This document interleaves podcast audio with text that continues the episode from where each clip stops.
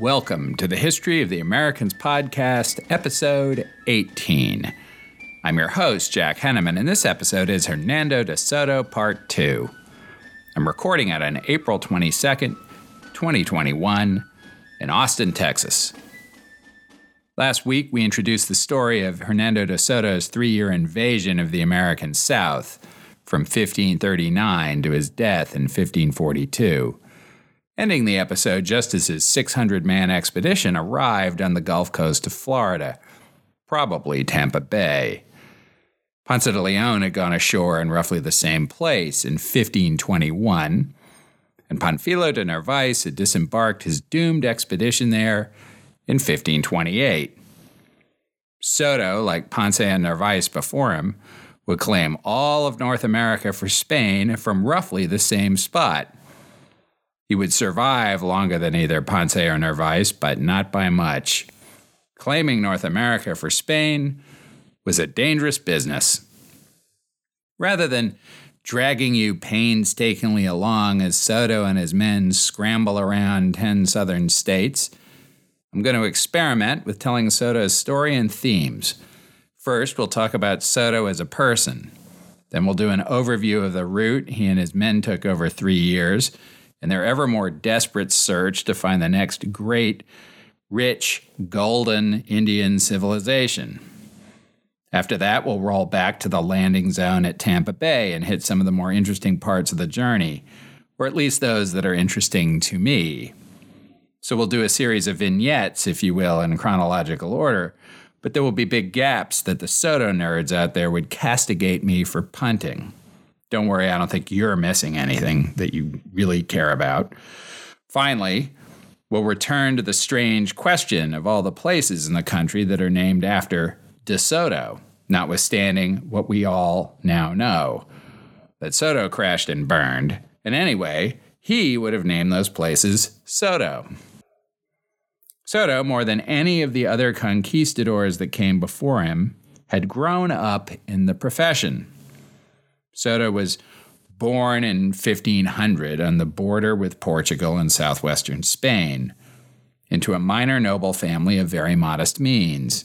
The class of such people were called hidalgos, meaning literally and in the singular, the son of someone. Not much is known about Soto's childhood, but it is more than a fair bet that he grew up in the saddle, raised in the horse culture of that region. It was a rough and dangerous land, especially between the towns where bandits and brigands lay in wait for the undefended traveler. And every man of any means at all learned to fight. In the words of one biographer, to be a Hidalgo meant never to leave home without a weapon. With no prospects at home, many Hidalgos of the region left to seek their fortune, often at ages that would shock American parents today. In 1513 or 1514, at age 13 or 14, Soto sailed to Panama as a flunky in one of the expeditions of the era, probably among the 2,000 colonists in the armada of Pedrarias Davila, the new governor. Soto would remain in the New World with violent men as his only mentors for the next 22 years. Pedrarias was loathsome even by the standards of the day. He was paranoid, and not only was extremely violent toward the Indians, that was fairly de rigueur among conquistadors, but suspicious and vengeful toward his own men, like the worst sort of degraded mob boss. Pedrarias was no servant leader, to use the management jargon of our time. One tiny example of many, Pedrarias executed his own son in law, Vasco Nunez de Balboa, the famous discoverer of the Pacific Ocean, on a trumped up charge of treason. The real reason was paranoia and spite. Balboa had outshined him. Soto proved himself to be incredibly adaptive, not only to the New World, no mean feat given the trivially short lifespan of Europeans in the Americas in those days, but to life as a conquistador. He rose rapidly through guile and guts and luck. At age 17, He formed a partnership with two other young Spaniards, whereupon they agreed to split all their profits equally among them.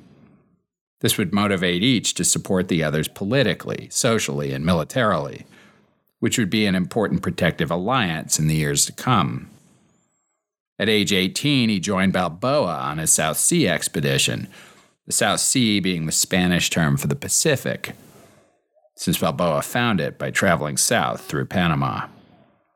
By age 19, he'd become a field captain in the conquest of western Panama, and by age 21, he owned his own plantation in Nata, Panama, which sits on the Pacific southwest of Panama City. In 1524, when Soto was 24, he was a battalion commander in the conquest of Nicaragua. When a mini civil war broke out among the various conquistadors, Soto was captured, tossed in jail from which he escaped, and then made his way through hundreds of miles of Central American jungle to warn Pedrarias. Pedro Rios gave him command of an army to put down the rebellion, which Soto proceeded to do. And we haven't even gotten to the conquest of Peru. From 1524 to 1529, Soto worked the Spanish colonial politics brilliantly, sometimes with Pedrarias and sometimes against him, always watching his back so he didn't suffer the fate of Balboa, and with his partners built up a substantial fortune.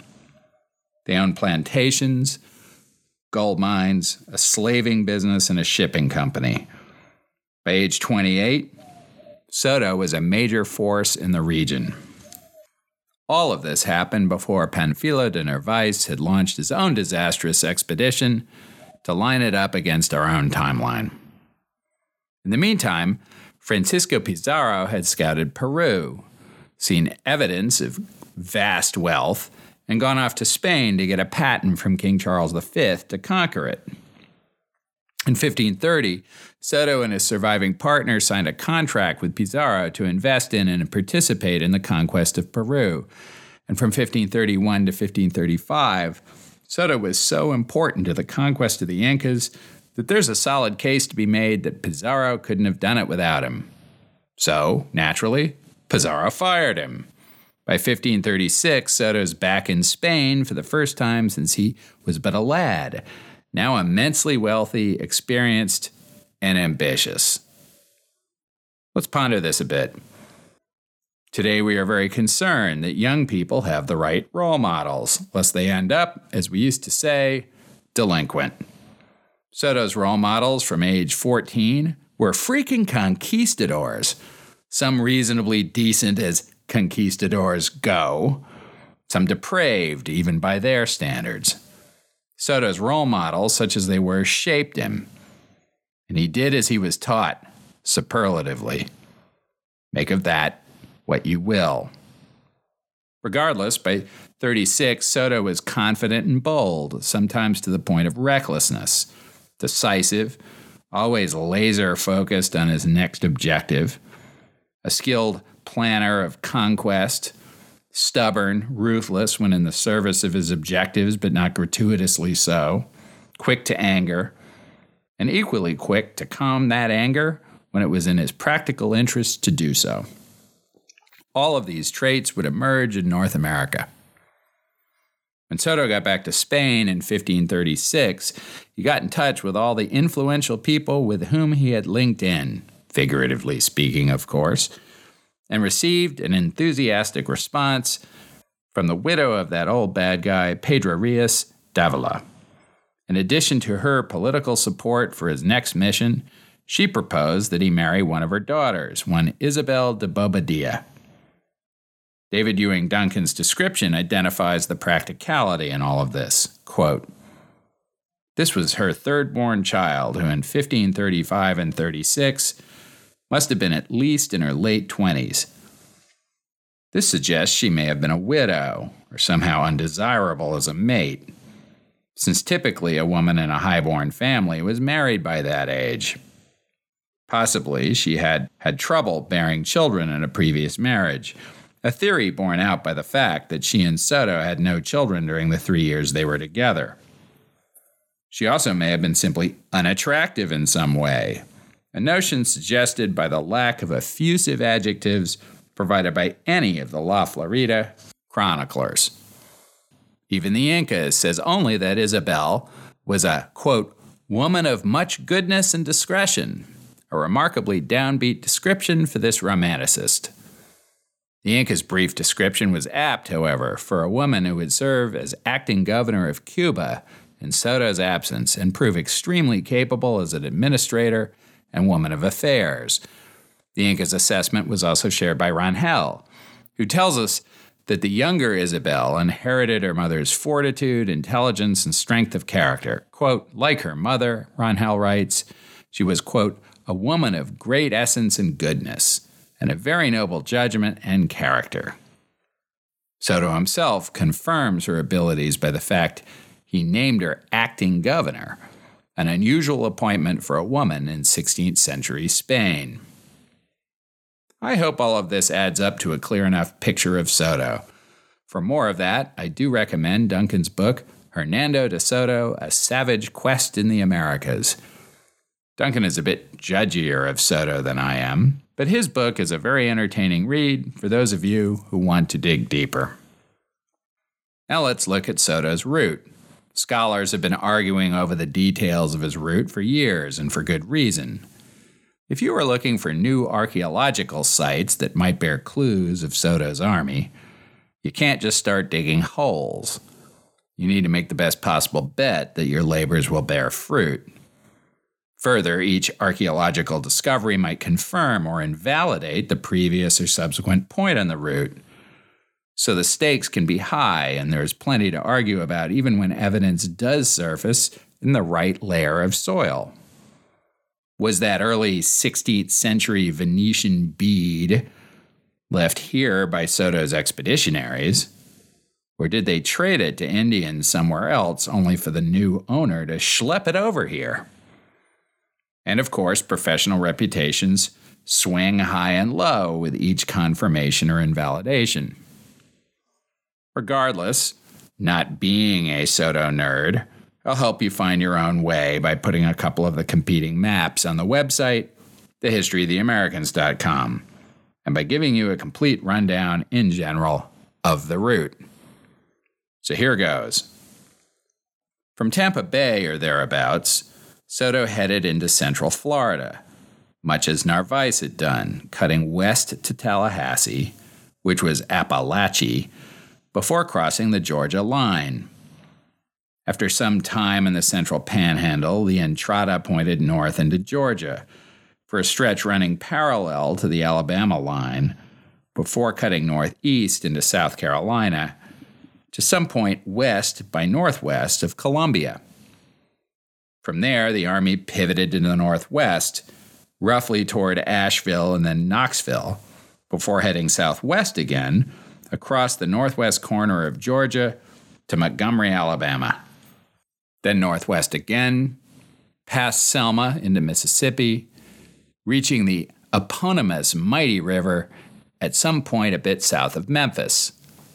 The expedition at this point, a couple of years along and both ragtag and exhausted, crossed into Arkansas, meandering around there doing whatever one did in Arkansas back then. Soto would die in Arkansas, and the remnants of the expedition would make its way back to Mexico and yet another impressive story of survival. Soto would touch at least eight American states Florida, Georgia, both Carolinas, Tennessee, Alabama, Mississippi, and Arkansas, and the remnants would explore northeastern Texas and Louisiana on their way back to what we might laughingly call civilization. The Soto Entrada would have been SEC fans. Or maybe not. Anyway, now on to the promised vignettes. Soto's ships had first spotted the coast of Florida on May 25th, 1539, and spent the next few days scouting for a good place to land. The horses were weakening, and the slings in which they traveled in the hold of the ships, and 20 had already died. By May 30th, Soto decided he had to disembark, if for no other reason than to save the horses, and the expedition did so over a period of several days. The site of the original encampment is probably in the area of Tampa Bay, but there's so little evidence and so much ambiguity in the archaeological record that nobody can say for sure where it was. The Indians who lived in the area belonged to a tribe called the Timucuan, which in those days occupied the upper half of the Florida peninsula. Here's what Duncan says about them. Little is known about this long extinct people. Shortly after Soto's visit, they began dying by the thousands from disease and the aftermath of Soto's entrada, dwindling to only a few hundred by the time a combined British and Creek army invaded North Florida in the 18th century and finished them off. Thanks to Soto's chronicles and archaeologist digs, we know that Timucuans worshiped the sun, built earthen mounds to elevate their palaces and temples etched tattoos of birds, snakes, and geometric designs on their bodies, and were dominated by chiefs who ruled clusters of towns and villages that provided them with tribute.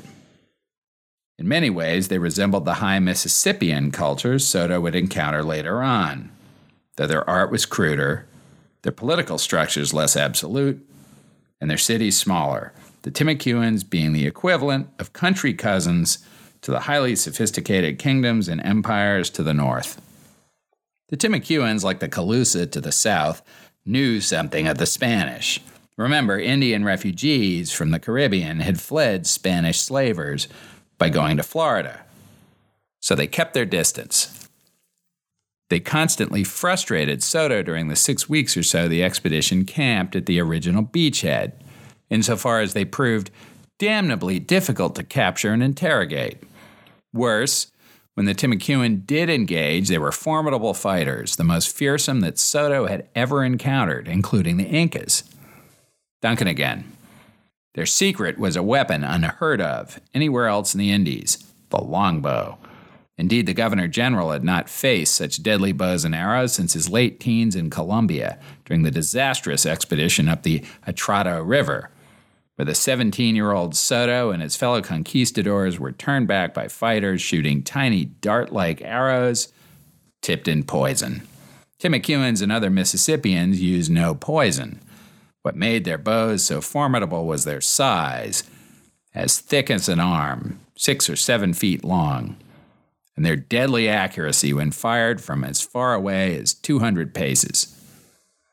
Soto's men had great difficulty even bending these bows as tall as a man, used by the Indians to shoot arrows capable of piercing iron mail as deeply as a crossbow.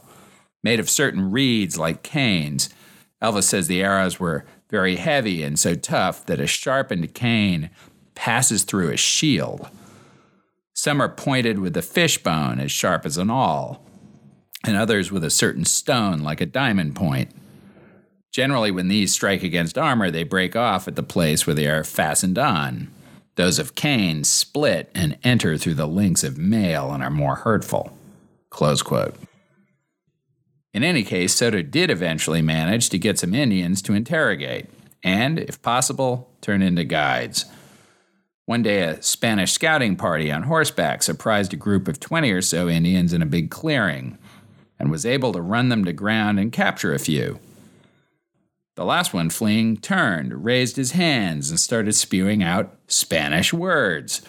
He was Juan Ortiz, and devoted listeners will remember that we have seen him before, 11 years ago in terms of the history of the Americans timeline, during episode 13, the second in the Cabeza de Vaca saga.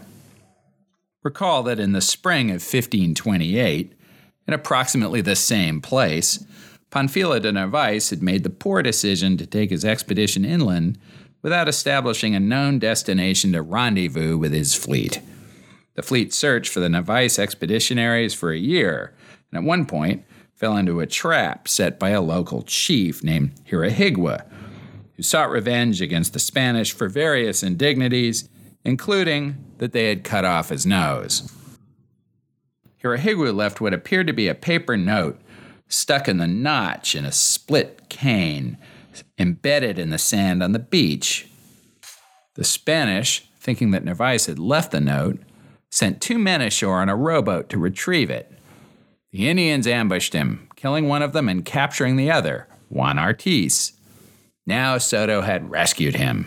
Today, I consider myself the luckiest man on the face of the earth. Okay, Juan Ortiz definitely didn't sound like Lou Gehrig, but I've been looking for a spot to use that clip, and this seems like a good one.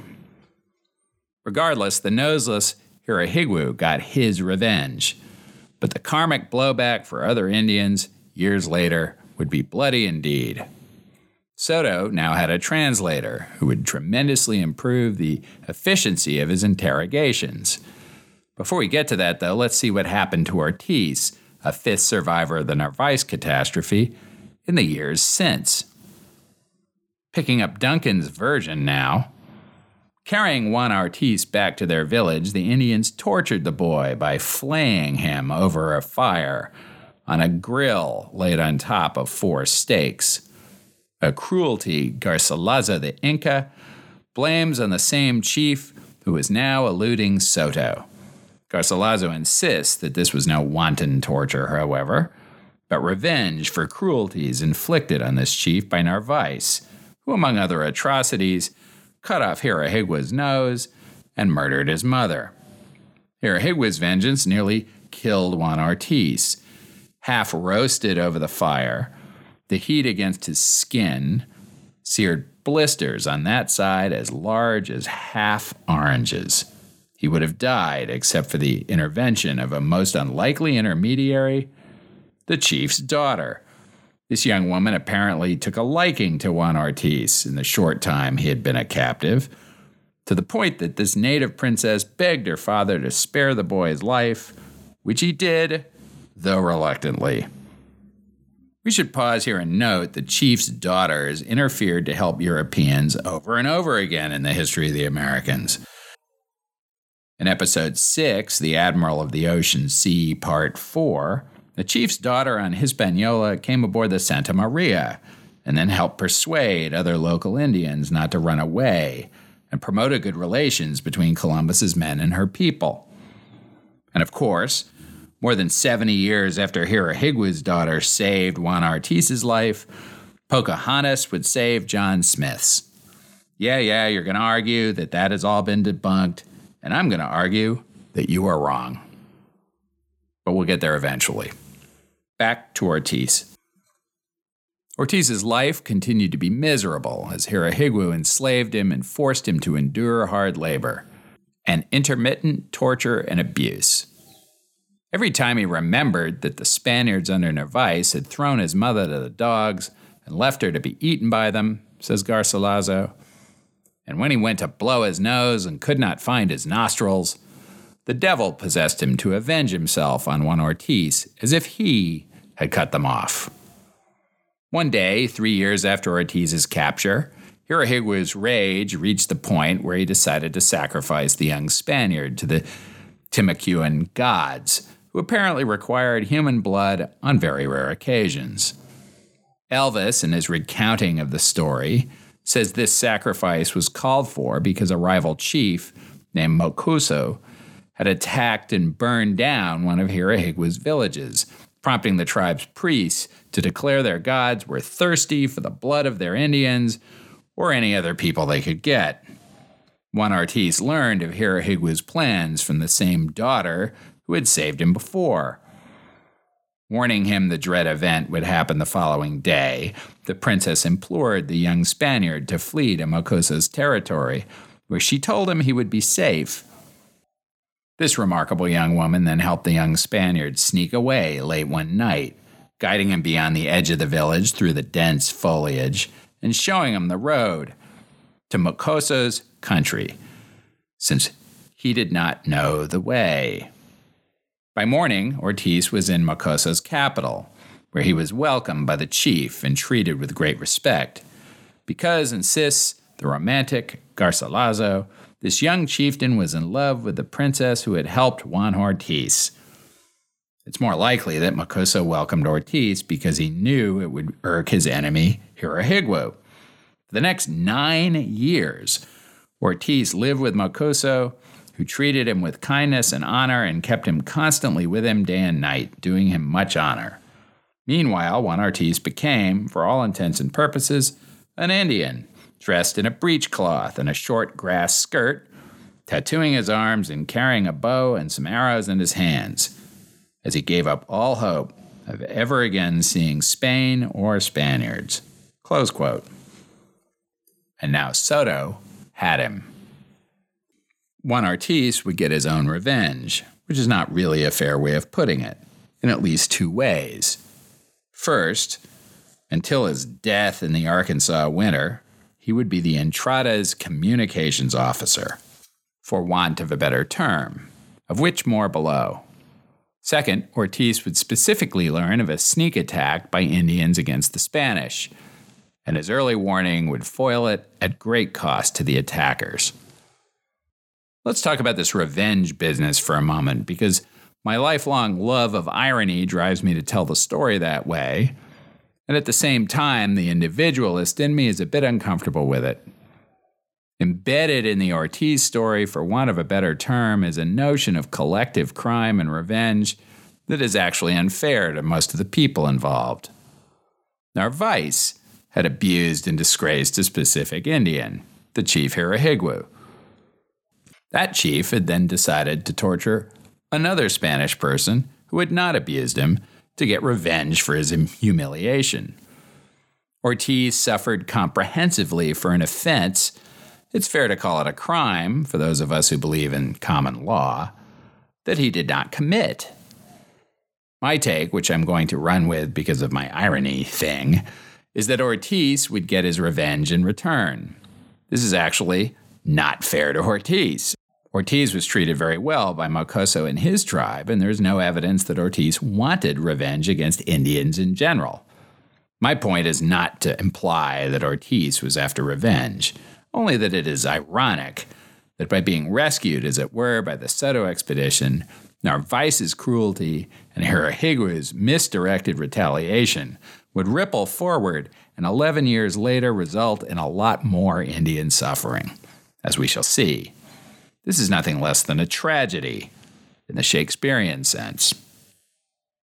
Now, Ortiz turned out to be an incredibly valuable communications officer to Soto, and when he would die a couple of years hence, the expedition would be in deep caca. Ortiz, of course, had learned only the language of the Indians of Central Florida. So, as the expedition moved north through the territory of the Apalachee and then into Georgia and beyond, he would have lost his ability to interpret between Soto and the local Indians. He dealt with this by building a chain of interpreters, mostly captured Indians. Each new translator knew two languages, his own and that of an adjacent tribe. Ortiz would query each new tribe they encountered down the chain of bilingual interpreters, which at its greatest length numbered as many as 14 links. So here, this man, now about 30, who had been a common sailor and captured at age 18 and almost tortured to death, and had been living at the behest and sufferance of the hunter gatherers in central Florida, built a complex game of telephone to provide Soto with intelligence. Parents, feel free to pause the podcast to explain the game of telephone to any young folks riding along in the car with you, in case schools don't teach it anymore. Now, those of us who are seasoned enough to have played the game of telephone know that it results in a lot of misunderstanding. Those perfectly predictable misunderstandings, fed to Soto with his general inclination to hear what he wanted to hear, probably contributed to the wild goose chase aspect of the Entrada in pursuit of a third golden civilization. None of that diminishes Ortiz's accomplishment as a story of human ingenuity and resilience. This is once again a good stopping place. Thank you for listening. The next time, we will continue and most likely wrap up the Soto Entrada and its consequences.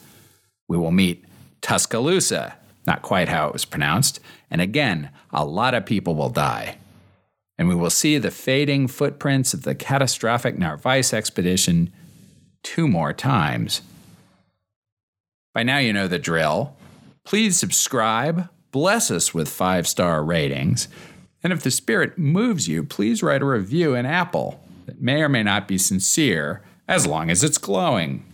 More important than all of that, though, is that you tell people you know about the History of the Americans podcast, either the old fashioned way or on Facebook.